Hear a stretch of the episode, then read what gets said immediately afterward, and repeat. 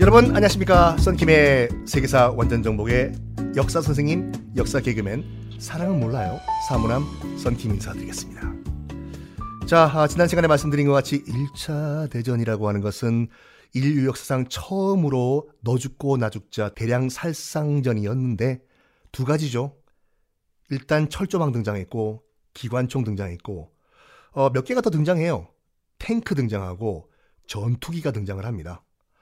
탱크는 근데 일 차 대전에 그렇게 큰 역할을 하지는 못해요. 왜냐하면 농기구 트랙터를 보고 아이디어를 얻어가지고 이 탱크란 걸 만드는데 별로 살상력이 없어가지고 이런 게 있더구나 라고 프로토타입만 만들었고 나중에 이 차 대전 때 이것을 더 개발시켜가지고 이제 탱크전이 이제 시작을 되죠.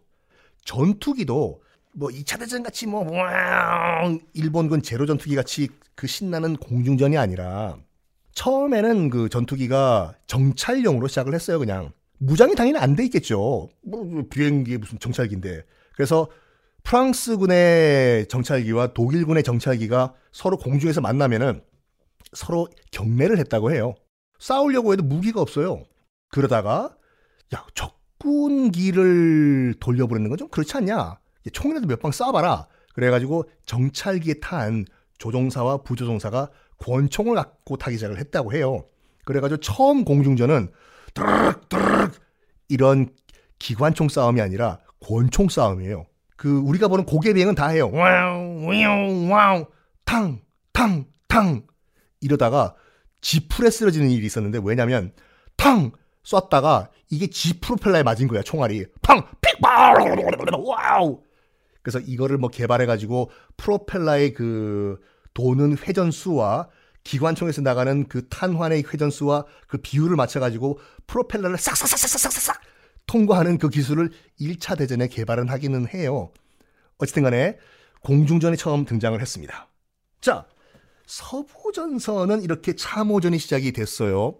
서부전선에서 독일군과 프랑스군이 팠던 어, 참호를 지금도 남아있는데 가보면 두 나라의 그 국민성이 그대로 들어가는 게 뭐냐면은 독일군 참호, 그 당시 일 차 대전 때 독일군이 팠던 참호 보면은 정말 칼같이 계산해서 딱딱딱 만들었어요. 수학 그 자체.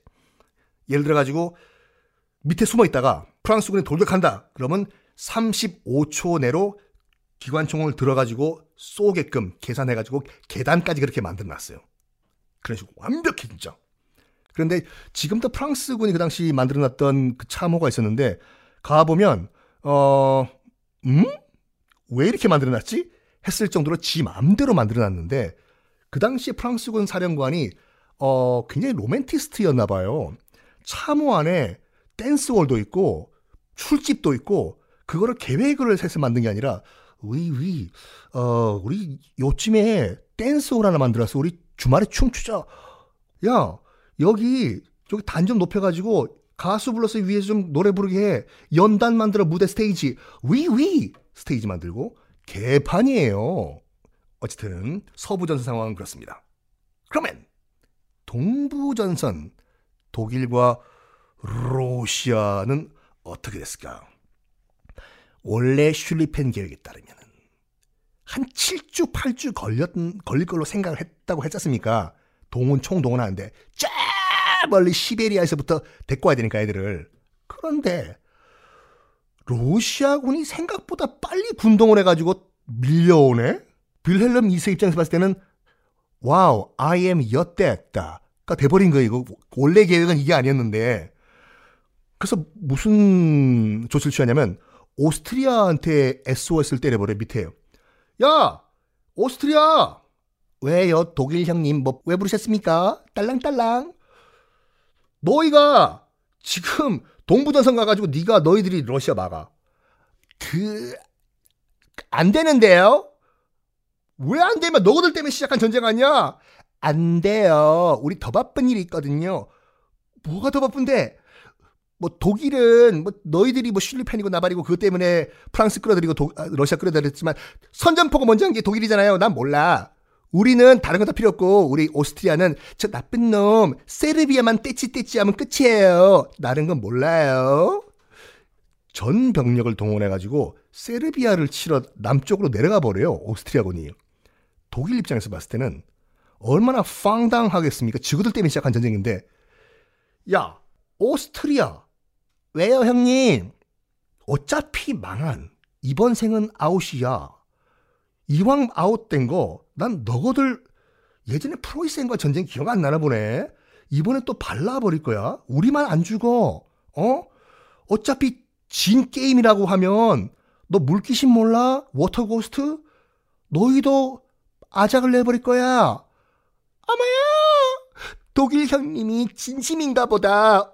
알겠습니다. 그러면 형님의 말을 듣고 우리 오스트리아군이 동부전선 가서 러시아를 막겠답니다. 그런데 그게 말처럼 쉽지가 않았습니다. 왜냐? 동부전선으로 가는 기찻길이 없어요. 뛰어갈 순 없잖아. 그래가지고 세르비아로 출발한 오스트리아 주력 부대가 있을 거 아니에요. 그러니까 원래 독일과 약속을 한 것은 세르비아로 내려가는 길에 세르비아까지 가지 말고 빠져서 러시아 쪽으로 가야 되는데 철길이 없는 거예요. 어떻게 하냐? 일단 세르비아까지 가야 돼. 길이 그거밖에 없으니까. 세르비아까지 갔다가 다시 북쪽으로 가서 러시아로 올라가야 돼요. 독일 형님, 가려고 해도 이 방법밖에 없어요. 양해해 주세요. 야, 좀 빨리 밟아. 기차 속력 좀 더 내. 세르비아에 오스트리아 주력 부대가 도착을 합니다.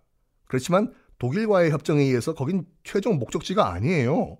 근데 세르비아 군 입장에서 봤을 때는 그게 아니잖아요. 너가 어딜 가든 말이야. 너 지렁이 밟아봤냐? 지렁이도 밟으면 꿈틀거린다야.